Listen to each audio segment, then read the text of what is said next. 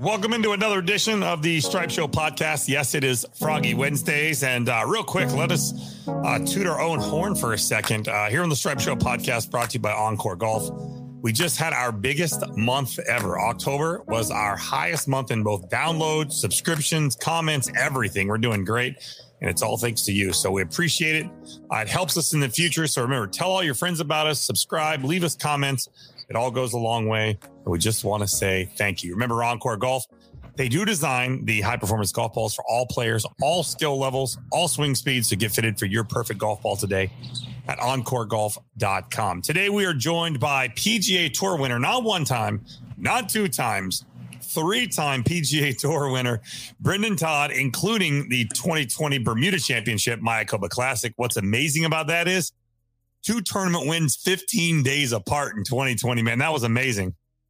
It sure was. Uh, you know, obviously that was just one of those peak moments where my game came together and, uh, you know, I put together two awesome tournaments in a row in tropical places, places I love going back. So it's exciting to be back here at the Mayakoba Classic. They're actually now called the Worldwide Technologies right Classic. So you know, it's amazing to win. I mean, just to win one PGA Tour event is really a huge accomplishment, but to do it twice in 15 days had to really, truly be something special, Brendon.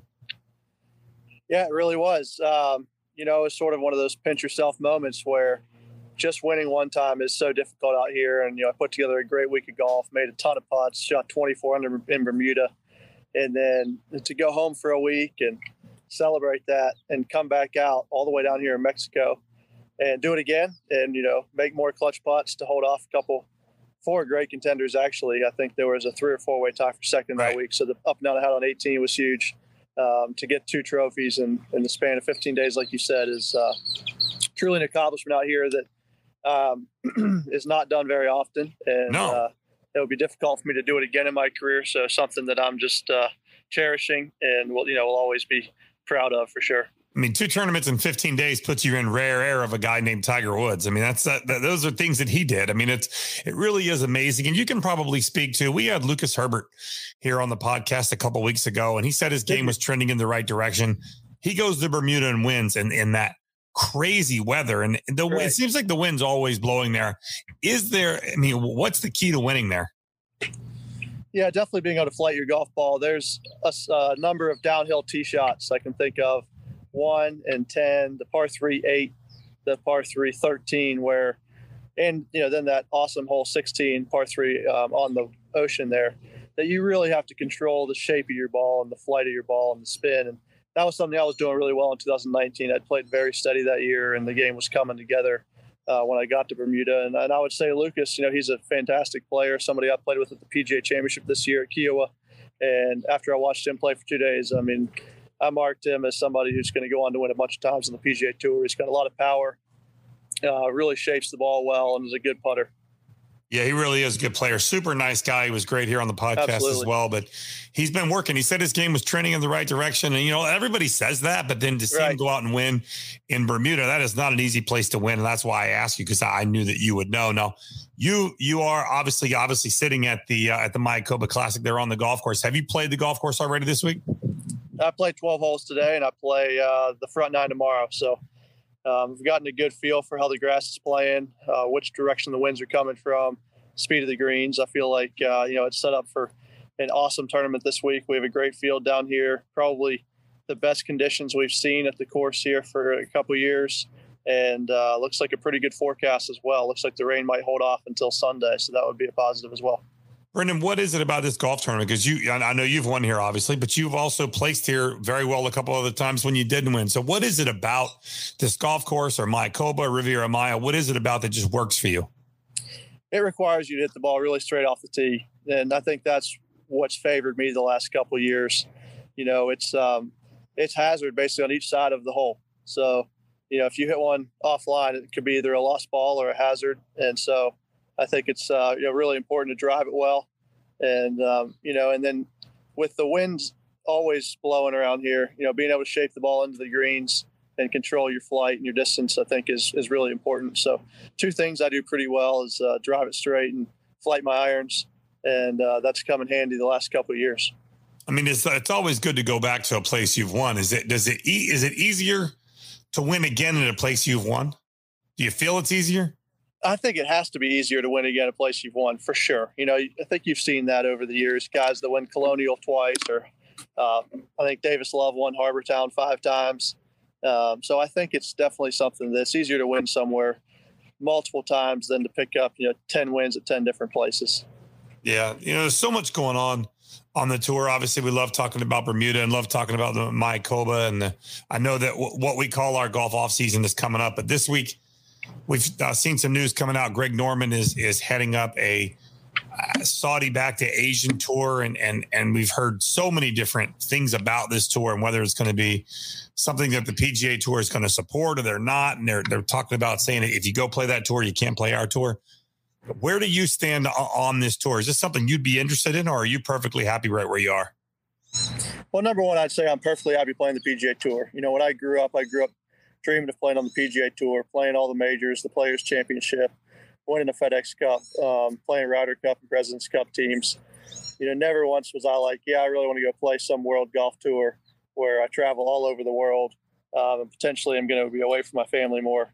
So, in that in that breath, I would say you know playing the PGA Tour is a dream come true. Now, with the formation of maybe um, another tour over there that has some, yeah, you know, maybe some international events with with big purses. You know, anytime you can say, all right, if you can tee it up in this event and first place is five million, last place is two hundred fifty thousand.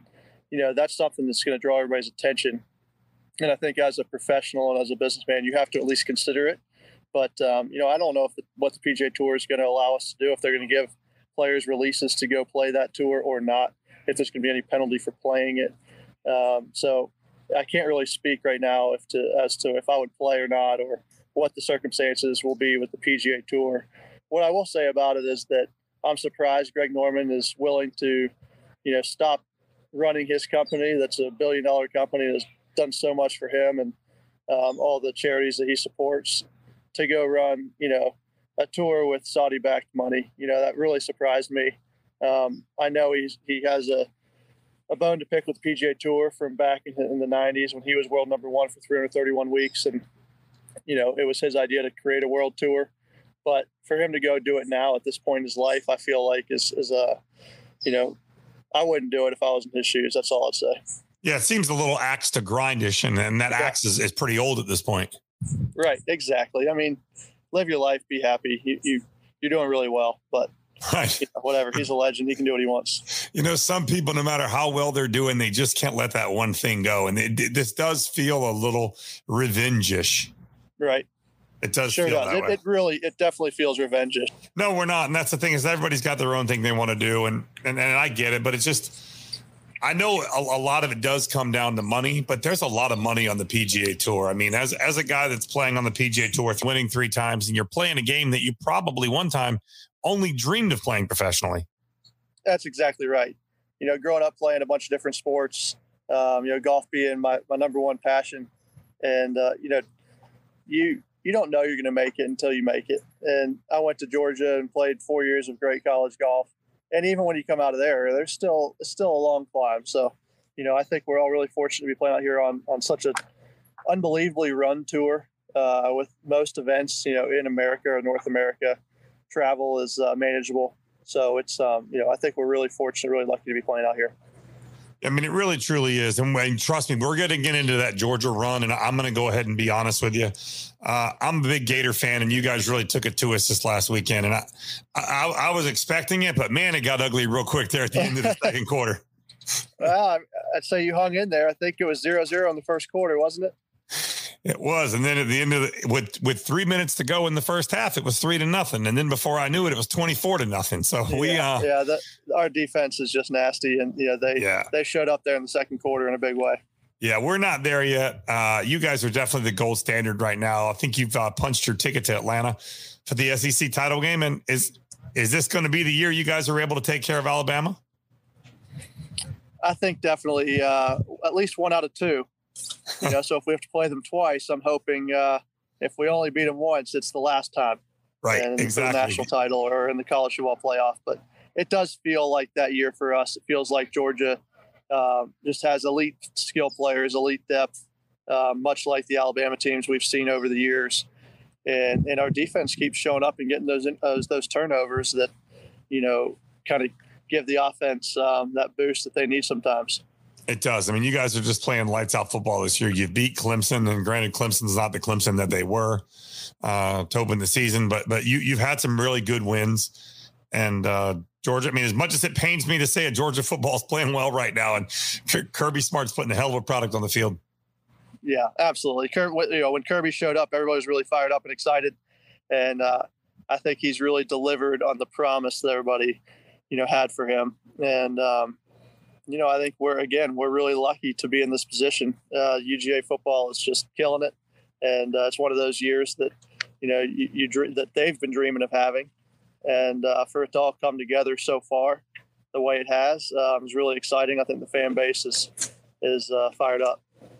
I mean, Georgia's really having a hell of a year. I don't know if you, uh, I don't know if you knew this or not, but the most golfers from any college to qualify for the FedEx Cup playoff in the same season was this past FedEx Cup. Ten guys who played college golf at the University of Georgia qualified for the FedEx Cup. That's the most ever. I mean, you have had, I know just on your team alone in 2005 when you guys won the, the national title, uh, you, Kirk, and Kisner, Bubba had just gone through there. And then you had Hudson Swafford and Harris English and other guys coming along behind you. It, it has just been a, it, it's almost been just a pathway to the PGA Tour. It has. Um, you know, Coach Haack, I think, and, and Jim Douglas have a great eye for talent.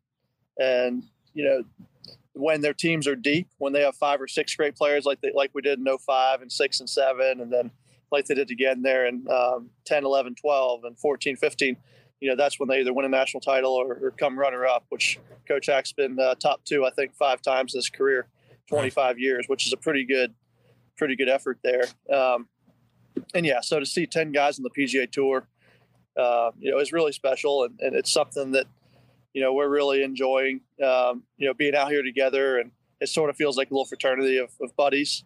And, you know, we're always saying hi or grabbing dinner or eating lunch together playing practice rounds, um, which I think is, uh, you know, helps us all. I think it, I think it, we all feed off one another. I think, and, and, as much as that, I think we are competitive with one another. I think, you know, when I see Harris win twice this year, you know, I'm more motivated to practice for this fall and this season and do better. And I know Brian Harman, you know, is a, a really fiery guy, and you know, he's he's working his butt off to try and catch up to you know some guys who maybe have more wins than him. So, you know, it's uh, it's it's pretty neat atmosphere out here for the Georgia guys and we're trying to take advantage of it. Um, I read the article this year that we had nine players in the U.S. Open, uh, more than any other school, and I was sitting there thinking, like, what are we doing about this? Like, are we utilizing this, you know, for the benefit of the Georgia golf program? Right. And my answer was kind of no. You know, maybe Coach Haack's able to use it for recruiting, but at the end of the day, you know, this definitely isn't the best team he's had in a while. So it's kind of felt like it was our turn to give back to the program. You know, there's been a lot of great boosters over the years, and the, the Tee Off Club that supports Georgia golf, and we were all really in touch with those guys when we were in school and felt a lot of support from them. And um, so I started the Dogs on Tour Birdie Challenge, where I, I asked each guy who's on the PGA Tour to donate a, a dollar amount per birdie uh, this year. And then um, we created a website and we opened it up for anybody to go on there and match or you know donate as little as a quarter per birdie for any player or any week, any month, or the whole season and uh, all the money is going to go to Georgia Golf men's and women's golf programs. Try and you know keep the facilities up there, you know, um, you know as good as anybody else. Which I, I'd, I'd say we've fallen behind. You know, there's a lot of programs that have built wonderful golf courses and great short game areas and short courses for their teams to practice on, fitness centers and study rooms. And, um, you know, Georgia is, I would say, behind in that category. So the fact that we have 11 guys on the PGA Tour this season, um, I thought was a great opportunity for us to band together and try and raise some money for Georgia golf. And you know, hopefully, some of your listeners that are dog fans will uh, go on there, and maybe pledge a dollar per, per birdie for some of the players or maybe their favorite players. And so, and what is that? Yeah. And what is that website?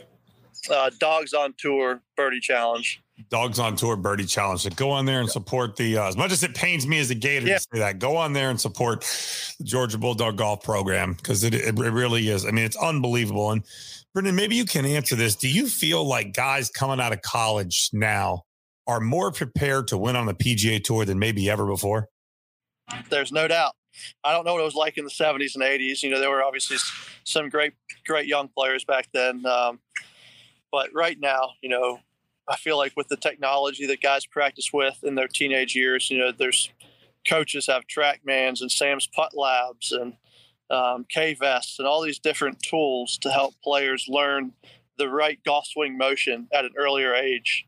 Um, there's trainers training junior golfers and college golfers more efficiently um, than there ever has. And so I would just say, from the standpoint of what kids are learning um, at a younger age now, is preparing them. And then when you just look at uh, the data with how the average age of the PGA Tour has gone from maybe 32 to now 27 or 8 in the last eight years, um, it's, it's pretty staggering how young the PGA Tour is, and I, I, think we're seeing, you know, a bunch of young guys win at an early age, and that's um, probably just because of the the training they're getting and then the competition they're having in college golf.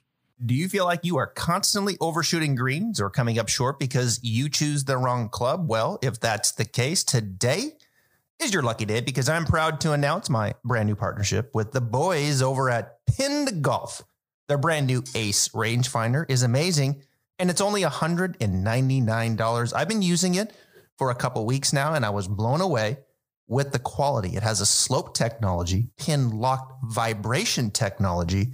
So you know exactly when you are locked onto your target tour level accuracy. And best of all, it is powered by a USB charge so you can forget about those little batteries every other rangefinder makes you buy.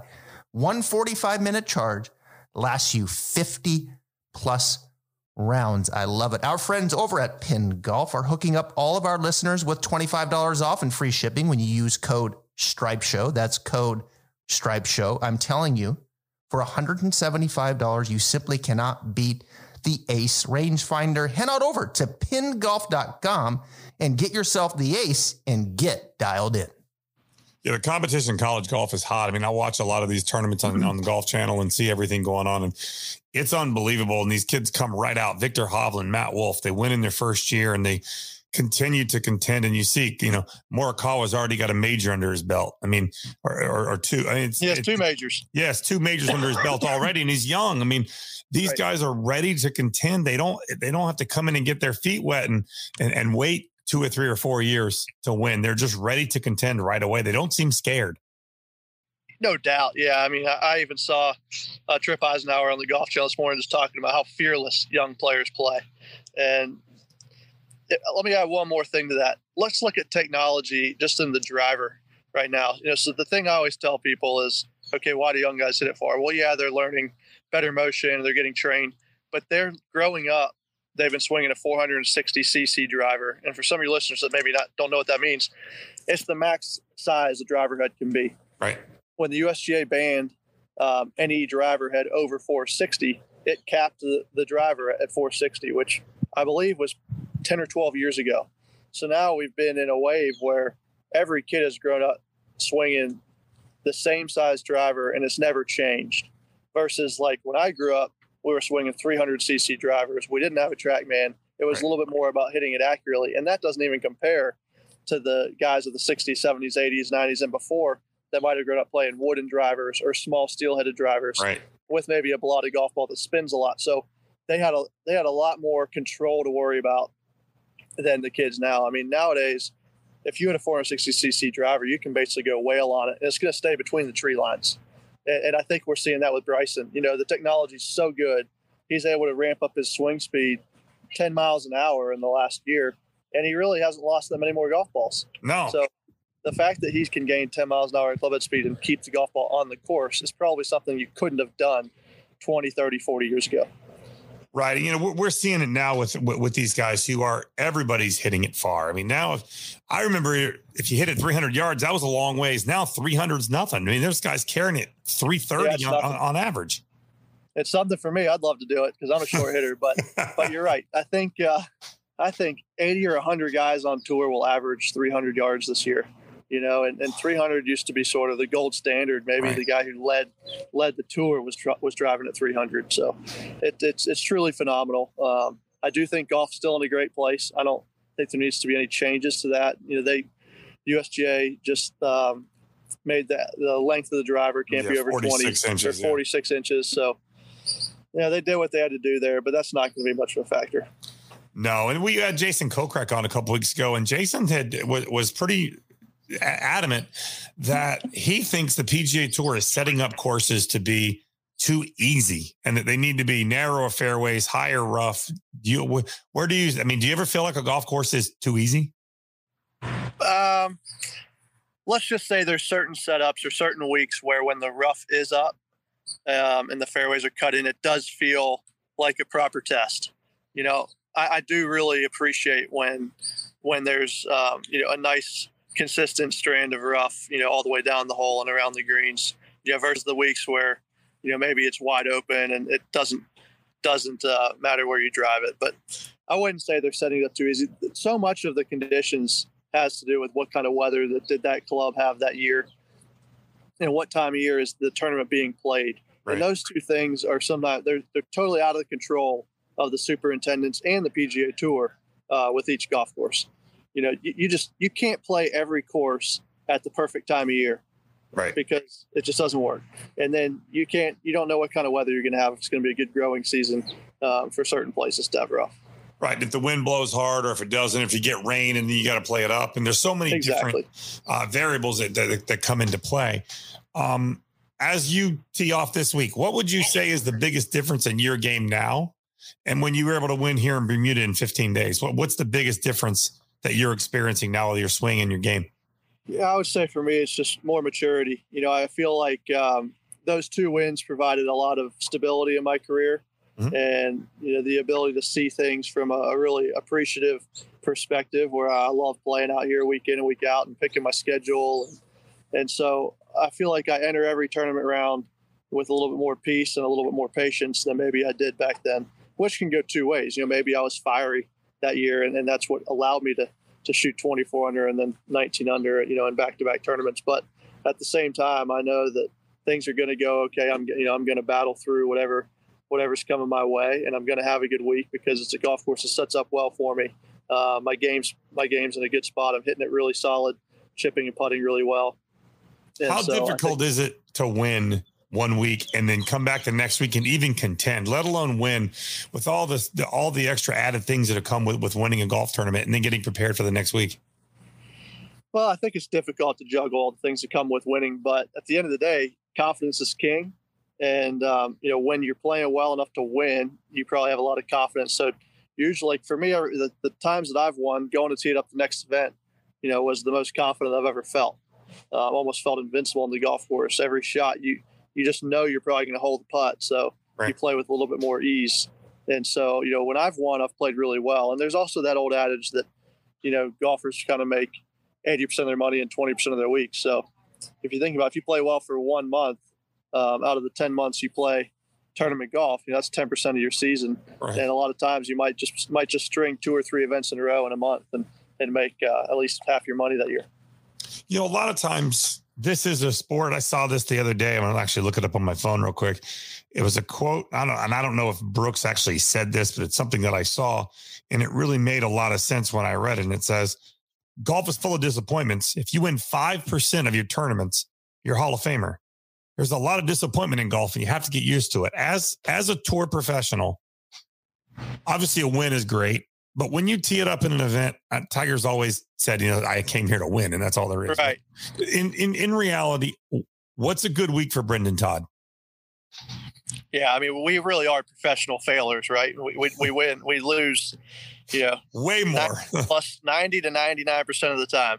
Right. So, um, a good week for me is a top ten. You know, that's that's, and I would say that's sort of the gold standard out here. Maybe maybe some guys would say it's a top five or something, but you know, when they when they have the little stats on the PGA Tour website, you know, it basically says wins, top tens, cuts made, right? And uh, you know, those guys that have made you know twenty percent of their weeks top tens, you know, are Hall of Famers. Um, and you know, Tiger's a guy. Who, We were actually looking this up today at lunch because we were just curious. He's won. Uh, I want to say 24% of his events. Yeah. And he's top 10, 55% of his events, which is just um, you know, greatest of all time numbers right. right. there, and that's that's probably why he's the best. It really is unbelievable when you look at it. Twenty, almost twenty five percent win rate. So if he plays four tournaments, he wins one of every four, which that means he's going to win about a major every year. Yeah, so you play 20 events. That's I mean, it's it really is unbelievable. But yeah, but winning so so winning isn't isn't the only way you feel you have a good week. If you have a top ten, you're happy. like to answer your original question, yeah, top 10's a good week for Brendon Todd. Or, you know, maybe you grind out a cut made, but you shoot two 67s on the weekend and climb up to 15th. That's a great week. And you're usually leaving those weeks with really, with a lot of confidence and ready to go play well again the next week. I've always said, um, I gained so much confidence from playing four rounds in a row, four competitive rounds in a row, sharpens my game better than any amount of practice I can, I can put in at the end of, but at the same time, I can't play 30, 35 weeks a year. You know, it doesn't doesn't make sense. Body won't hold up. I've got a family at home, so Right. you know, for me, it's all about picking golf courses that set up well for me that I'm excited to be at, um, and keeping that number at you know 25 or six events a year or less, so that I can show up, you know, and, and compete for those 25 weeks fresh, uh, places I like to play, and, and build momentum that way. No, with the FedEx Cup standings, obviously every point is important. So is that something that, let's say you're not having your best weekend, you're on a Sunday, are you still grinding away every single shot, going, "Hey, I- might need these points at the end of the year to make it to Atlanta. I could end up on the bubble." Is that is that on your mind early in the season? It sure is. Yeah, we were talking about it in Japan. You know, it's one of those long trips that, that some of us made all the way over to Japan. A lot of us got off to a bad start. I think I was 10 over for two rounds. And, you know, we're all sitting there at dinner like, yeah, but, you know, you might get a point and a half for last place, but you might miss Atlanta by a point. So this point matters. And, uh, Right. you know, I seven that week to move up to 60 second place, I think. And, you know, at the end, at the end of the year, the six or eight points I earned that week, you know, might be the difference between uh, making the first event or the second event or the third event in the FedEx Cup. Right. So you are thinking about that early on in the year. I. Everybody thinks about I- it late. But I'm 30. I'm 36, and I've Right. been through two massive slumps. So my perspective is probably much better than a lot of guys. There's plenty of guys who tank. There's plenty of guys who don't have the patience and the discipline to grind out a cut or a 50th place finish. But that's just not me. You know, my nature is to is to grind and to work hard um, and to be appreciative of what I have. And so, you know, for me, I feel like I'm always grinding out every shot and, and every point on the PGA Tour. My son actually uh, is, plays golf, try, trying to play college golf, and got a lot of friends that play golf. And I know that you said that you ha- had been through some slumps. What is the mental strength that you use to get yourself through? Like, I used to hit it really good, and now I'm not hitting it good. I want to get back there again. Well, for me, it was just passion for the game. You know, I, I really enjoy golf. I remember during COVID telling my wife, a day with golf is better than a day without golf for me. You know, even if it's just going out and practicing for an hour or taking my son to play nine holes, I, I usually just feel happier at the end of the day if I played some golf. Um, so for me, what got me through is just it was there was nothing else I wanted to do but play on the PGA Tour. I, I really enjoy uh, competing at the highest level. Um, but you know, my last slump lasted three years. I mean, I I didn't play well at all for three years. I missed a, a lot, a lot of cuts, and uh, you know, was in a really a pretty dark place from a golf standpoint. You know, I'd get out on the tournament and you know hit it out of play, or you know, just hit it badly for a day, and would you hit it good at practice during those times? uh, sometimes, yeah. I mean, I definitely had had some good days, but I, I wasn't really even playing that great at home against my you know my buddies. Um, sometimes I would, obviously, like I shot some low rounds at home, gambling with my friends, but it wasn't. Uh, I just really wasn't hitting the ball crisply like I had in 2013, 14, 15, and like I have now for the last two years. Right. It's hard. It, it it's hard to see the light when you when you, when it is so low. You feel like you're never gonna. It's that's what's what's so weird about our sport. Speaking from an amateur perspective, and maybe it's the same for you. When you hit it bad, you feel like you're never going to hit it good again, and when you hit it good, you feel like okay, I figured it out. I'm never going to hit it bad. That's exactly right. Uh, I mean, I'm living proof of that. Uh, and I think we have to have a short memory. You know, you, there's so many shots you have to hit in 18 holes. Right. If you're living and dying by every shot, or or what you did a month ago, uh, you know, it's not going to be very productive for the next shot. Right. As you play this field this week, it's a great field. Got a lot of big names in it. Do you know who you're paired with yet this week? I do. I was paired, paired with uh, Pat Perez and Patton Kizzire. So three past champions here at the Mayakoba Classic. So it should be a, a, a great week for us. You know, two two really fun guys to play with, um, who are both playing really well. As also, Yeah, they are. No, they're no, they're both both great guys. Um, Would you rather play in a field that's got a lot of high, you know, a lot of big official world golf ranking, high ranked players? Or do you like the other fields where maybe there's a bit, maybe it's, I don't want to say it's easier to win, but it's easier to finish high up the board?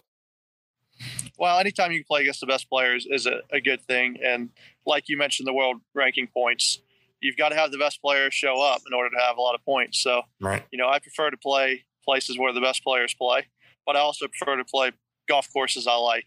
So for me, I just kind of mix and match that. And uh, I would say I, I generally gravitate towards just playing golf courses that I like. Right. That makes sense. Absolutely. Because you're going to have a better chance to succeed there. You know, unless it's the U.S. Open. And even still, if I could go back, I might have skipped that event. I don't blame you, X. I think a lot of people feel that way. Yeah, that golf course just ate my lunch. Yeah, it's not good. Um, before we let you go, we do a quick thing called Emergency Nine. I'm going to ask you quick nine questions, and you just give me the first thing that comes to your mind. All right. Sounds good. Number one, uh, Popeye's chicken sandwich or McDonald's McRib? Uh, Popeye's chicken. I agree. I'm with you. Would you rather drive it long or drive it straight? Drive it straight. Drive straight. Okay. Okay. You're listening to music on the course rock, hip hop, or country? Um, country on the golf course. Country on the golf course. I'm with you. Uh, as far as getting in people's pocket, whose pocket have you gotten in the most on the PGA Tour? Probably Chris Kirk, just because I play him the most. But I wouldn't say I'm up all okay. that. We've had some pretty good battles over the years. Your favorite player to be paired with on the PGA Tour? Favorite player, um, Adam Long. Adam Long. Okay. Uh, you're at the hotel, up early. You headed to Starbucks, or you can just, just drink the hotel coffee? Hotel coffee. Okay, you're not a coffee snob. That's good. I'm not a snob, not with coffee at all. Your uh, social media platform of choice: Instagram, Twitter, Facebook, or you into the TikTok challenge? Uh, Instagram. I haven't gotten into TikTok. I don't think that's gonna be a good place for me. I, I don't think that's a good place for either one of us. I'm never on there. I agree with you. Uh, are you a phone call guy, or you just just or just shoot you a text? A text is easier. I'm the same way. It's like, but then sometimes you, sometimes like there's a lot I want to say. I'm like, that's going to be the long text ever. But you know what? I'd rather send a text. Yeah. All right. Is it too early to put up your Christmas stuff yet? That seems to be the latest argument. Do we need to wait a little bit or, or, 100% too early after it Thanksgiving? Is. Thanksgiving and the turkeys get ruled out right after, right after uh, Halloween ends. Now, if you go to Lowe's or Home Depot now, it is all Christmas. Really? Yeah, well, it's it's all Christmas. Sales, but they got to make their minimums. That's exactly what that is. Well, Brendon, I appreciate it, man. What's your schedule moving forward? Where can we see you? Thanks, Froggy. Great to be on. I'm going to play the RSM Classic in two weeks in Sea Island, and then uh, after New Year's, I'll play the Sony. Hopefully, Maui. Maybe I can win one of these events and and go to Kapalua for Tournament Champions. But then I'll play the Sony Open and uh, the American Express Championship in Palm Springs. Nice. And then we'll obviously see you here in Ponte Vedra at the Players Championship. I know you've had some good rounds there as well. Yes, sir. Can't wait. Uh, probably the best best stop on the PGA Tour is the Players Championship. I do. That's it. You know, I, I love the Masters. I, I, love what it represents. I love that it's a major. But my personal favorite, I do live seven miles from the golf course, but it is a beautiful place. It's a beautiful golf course. The Players is my tournament of choice. I can't wait for for another season. But Brendon, thank you so much for your time, man. I really appreciate it. Yep. Thank you, Froggy. Thank you for coming on our podcast, man. You got it. Appreciate Let's take a second to talk about the folks over at OnCore Golf. OnCore has earned a reputation across the golf industry and with golfers everywhere for its combination of value, performance, and customer service. Their team in Buffalo, New York is flipping the script on golf technology through perimeter weighted balls made with the high density particles and proprietary nano transitional layer offering players enhanced accuracy, control, and distance. OnCore recently added the Vero X1 to its suite of award winning golf balls, one that already included the Golf Digest gold rated Elixir and low compression Avant 55. Through its full suite of golf balls, OnCore can help transform any golfer's game. Visit oncoregolf.com backslash Travis Fulton for more info about OnCore and start revolutionizing your game. Now back to the Stripe Show podcast.